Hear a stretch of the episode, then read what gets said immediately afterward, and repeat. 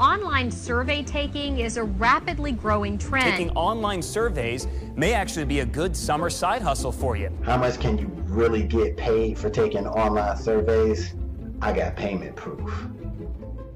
I've tried a lot of hobbies. Now I'm on the hunt for my next hobby.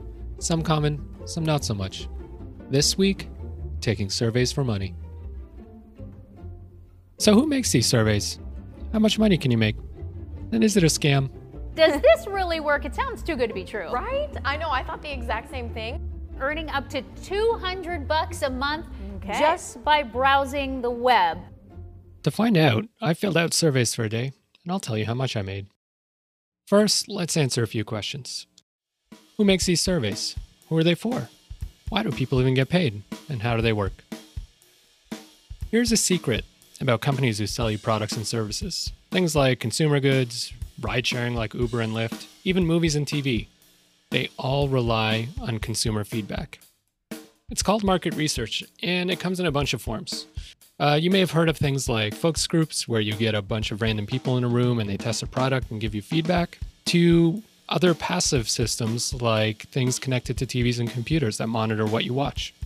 The most common form of market research is surveys. You know, asking a big enough group of people a bunch of questions and then looking at patterns in the results.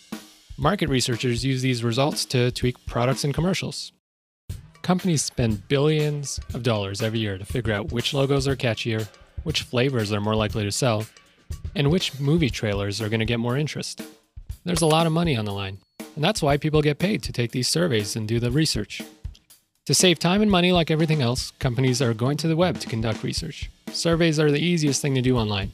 Surveying 200 people online basically costs 2500 to 5000 To do this with regular mail is twice as much, and phone surveys can cost three times as much. All right, here's how these survey sites work. You sign up, you fill in a profile that asks a bunch of questions to figure out which demographics you fall into. This is really important. Then you get a list of surveys that match your profile. They care about your opinions because of your demographics. You take the surveys, they can vary in length, yada yada yada, you eventually get paid. Eventually. So here's what happened to me. I signed up to the most popular survey site, Swagbucks, and spent a day filling in surveys to see how much money I could make. Swagbucks and other popular sites aggregate thousands of surveys and try to match them to survey takers. They're the middleman, like Uber is with people who have cars and people who need a ride. You get paid in a few different ways, including gift cards, PayPal payments, and they're usually point based, like you have to earn enough points and then you can cash out, kind of like Chuck E. Cheese. Swagbucks also pays you for other things, like using their coupons, watching videos, and even installing apps on your phone and running them. I don't know about that one. The most important part of the process that determines how much money you can make is your profile. This is usually an intake survey, but some companies will even request a video interview. Market researchers don't care about all of our opinions about all things. They only care about your opinion if they think you're a potential buyer or voter for the thing they're selling. For example, a company who does marketing for retirement communities probably doesn't care about my opinion. I found out a lot of companies don't care about my opinion. Paid surveys. Not that, you know, I want to hurt no feelings, but you cannot make a full time income or even really a part time income from taking surveys online. To take surveys, I needed to qualify. This meant answering a bunch of questions up front, and most of the time it was the same question over and over. The questions included asking about my age, sex, education, profession, marital status, and if I had kids. These questions, by the way, are not even the paid part of the survey. Because of my demographics, the majority of my day was unpaid. I was disqualified from four out of five surveys I attempted to take. I spent almost 10 minutes trying to get to the surveys themselves. I got disqualified for all sorts of reasons. One, Not having purchasing power at work in the HR department, two, not being a woman, three. not having COVID like symptoms. Three survey attempts in, and I finally qualified, but the survey met its quota. It took five survey attempts, two hours later, to make 50 points. Including the sign up bonus, I was at 200 points, which Swagbucks tells me is 38% of the way there. What's at 100%? A $3 Amazon gift card. Another two hours in, and I barely made progress. It's a blur of answering the same question over and over and getting disqualified. Some surveys didn't even have a progress bar to tell me how far in I was. It kind of felt like being in a casino where there were no windows or clocks to tell me what time of day it was. I was at it six hours. I made 85 points and was at 45%. Six hours to be less than halfway to a $3 Amazon gift card. I think I'm done with this hobby. So it obviously didn't go well for me.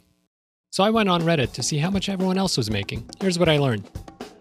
No matter your demographic or profile strength, you'll never make minimum wage doing surveys. Hourly earnings can range from 40 cents to $2 an hour. Couple that with the minimum points to cash out, a lot of time is unpaid, just like my experience. Some surveys ask a lot of personal questions, from financial to health. You actually have no way of knowing how this information is going to be used. So here's a tip use a new email address for surveys. But if you stick with it and you have those prize demographics, how much can you actually make? This is what people said. Working 50 hours a week, I made 200 to $250. It was soul crushing until I found a regular job. Another person said they made $175 a month using six sites. Another person said they used two sites and made $150 to $300 a month. One person said they made roughly $23 a month.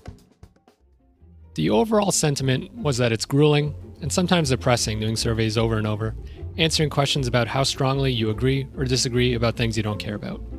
This is a hobby that sounds too good to be true, and it turns out it is for most people. So there goes my dream of sitting in the comfort of my own home in my sweatpants with a drink, making money, instead of arguing with people on Twitter. That's it for this week. Till next time. Hey, listen, I want you to know that your time is valuable to me, and the fact that you spent it listening means a lot, so thank you. Please remember to subscribe wherever you listen, and maybe tell a friend or two. If you've tried this hobby or you have hobby ideas for me, let me know on Twitter or Instagram. See you next week.